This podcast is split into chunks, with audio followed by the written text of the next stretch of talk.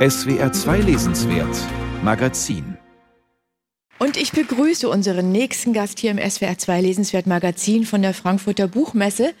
Die Autorin Nicole Seifert ist bei uns mit ihrem Buch Frauenliteratur über die Situation von Autorinnen im Literaturbetrieb. Herzlich willkommen, Frau Seifert. Dankeschön. Ja, ich habe den Titel Frauenliteratur so locker gesprochen. Faktisch ist das Wort Frauen auf dem Cover durchgestrichen mit einem dicken schwarzen Strich. Warum? Also zum einen, weil ich finde, dass der Begriff eigentlich weg kann. Der wird ja immer abwertend benutzt. Den Begriff Männerliteratur gibt's auch nicht. Die Alternative wäre vielleicht, den einzuführen, fände ich, wird wahrscheinlich schwieriger. Also der Begriff wird benutzt, um Literatur von Frauen abzugrenzen von richtiger Literatur qua Thema, und zwar unabhängig von der ästhetischen Qualität oder Stilhöhe. Was machen wir denn mit dem Begriff weibliches Schreiben? Auch durchstreichen? Nee, das ist was anderes. Und zwar, also dieses, was schwierig ist, ist dieses biologistische Argument. Damit meine ich, was zum Beispiel Reich-Ranicki gerne gesagt hat: Frauen können keine Romane schreiben. Fragen Sie mich nicht warum, fragen Sie Gynäkologen. Also es muss irgendwas im weiblichen Körper sein, warum sie das nicht können. Das meine ich nicht. Okay. Das ist schon auch ziemlich unglaublich, dass das erst 30 Jahre her ist, dass man sowas sagen konnte. Mhm. Was ich meine ist, dass Frauen dadurch, dass sie so lange nur andere Leben führen konnten als Männer und rausgehalten wurden aus so vielen Sphären des öffentlichen Lebens und auch nicht dieselbe Bildung hatten, und das ging ja noch eben bis in die 50er Jahre, dass man vielleicht die Jungs aufs Gymnasium geschickt hat in kinderreichen Familien und die Mädchen nicht. Das sind andere Themen. Die weiblichen Welten? Da werden weibliche Welten beschrieben. Und was ich eben in der Recherche für mein Buch auch, was mich selbst überrascht hat, ist, dass es da eigene Metaphern und Bilderwelten gibt, die sich komplett durchziehen durch die Länder und durch die Zeiten, durch weibliches Schreiben. Also das lohnt sich schon, sich das gezielt anzusehen. Machen? Ja, was mir zum Beispiel aufgefallen ist, ist, dass so Bilder des Eingeschlossenseins, die oft gleichzeitig Bilder des Ausgeschlossenseins sind, sich durchziehen. Also am sinnfälligsten wird es vielleicht mit Marlene Haushofers Wand, wo eine Frau eben komplett alleine eingeschlossen ist, aber vor allem auch ausgeschlossen von der Zivilisation. Im selben Jahr ist die Glasglocke erschienen von Sylvia Plath, auch so ein Bild, dass man ist für sich, man kriegt den Kontakt nicht. Und da gibt's aber noch weitere, das ist ganz interessant. Ja, Sie haben ja in den letzten 3 Jahren mehrere Zählungen gemacht, wie oft Bücher von Frauen in den Feuilletons besprochen wurden, wie das Geschlechterverhältnis in den Verlagsprogrammen aussieht, also Stichworte Hashtag Frauen zählen, Hashtag Verlagsvorschau, Vorschauen zählen. Auch die Befunde von wissenschaftlichen Studien zeigen, Literatur von männlichen Autoren dominiert. Das hat Anfang 2020 für ziemlichen Aufruhr gesorgt, diese ganzen Zählungen. Ich habe den Eindruck aber, ein bisschen was ist jetzt schon passiert, wenn ich mir jetzt die Vorschauen anschaue. Was sagen Sie? Also was ich immer erstmal gerne dazu sage, ist, ich zähle wahnsinnig ungern. Das war leider nötig, weil es vorher abgestritten wurde. Weil dann immer so mit Einzelbeispielen Menschen kamen. Und es brauchte dann Zahlen. Es gibt aber zum Glück auch richtige Studien inzwischen, die es richtig auf wissenschaftliche Füße stellen. Ich glaube auch, dass sich im Bewusstsein auf jeden Fall was tut, was die Verlagsvorschauen angeht.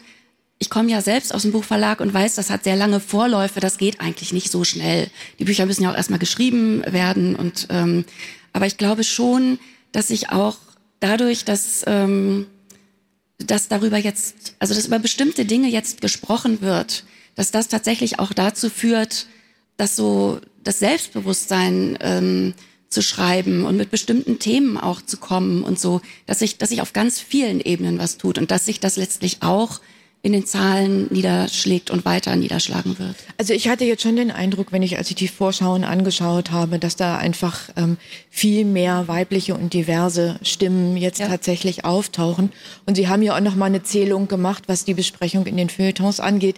Da hat sich die Quote mindestens mal ein bisschen gehoben, ne? Also genau.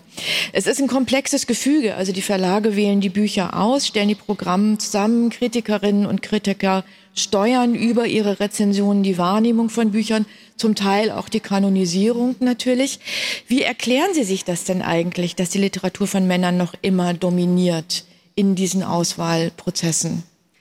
Ich glaube, das hat sehr tiefe Wurzeln. Es ist so verankert in unserer Kultur, dass das Männliche aufgewertet wird und das Weibliche abgewertet. Das hängt natürlich auch zusammen. Es fängt eben ja an in der Schule, wo immer noch kaum Literatur von Autorinnen gelesen wird.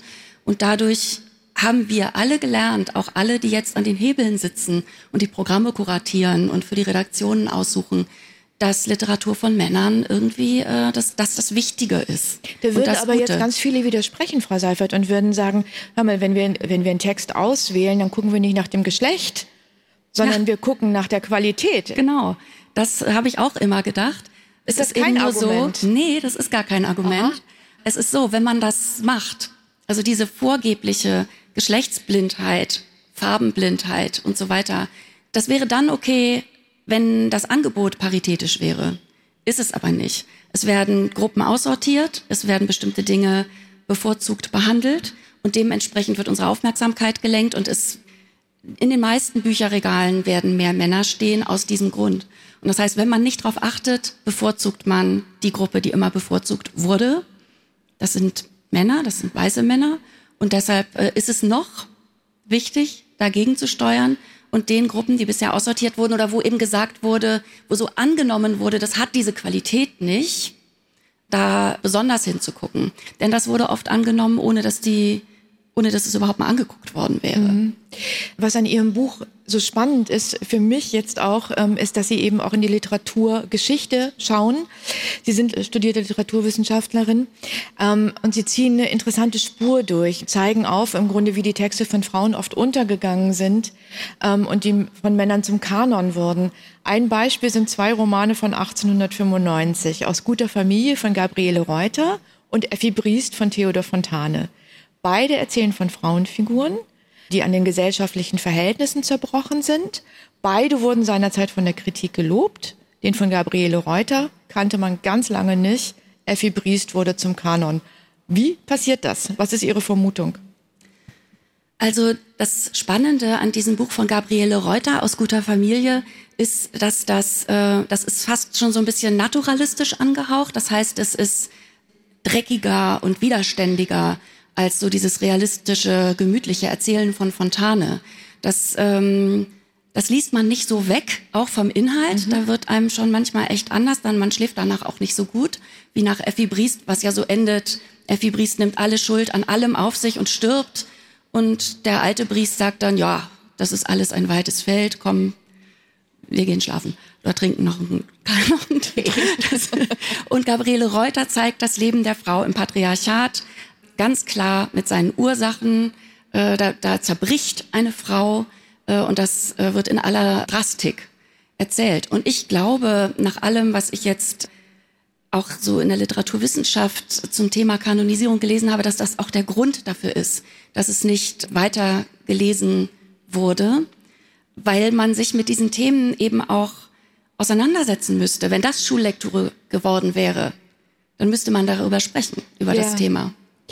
Literatur fördert Empathie, schreiben Sie an einer Stelle in diesem Buch. Wird immer behauptet, wird auch bezweifelt. Ja, aber auf jeden Fall weitet sie den Horizont. Was für einen Literaturkanon würden Sie sich wünschen? Was fordern Sie künftig?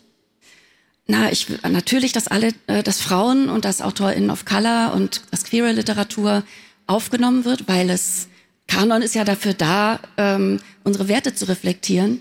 Und das gehört da alles rein. Und ich glaube, man müsste mal richtig ausmisten und nicht gucken, was kann denn raus? Brauchen wir das nicht alles noch, sondern andersrum zu gucken. Was brauchen wir wirklich noch?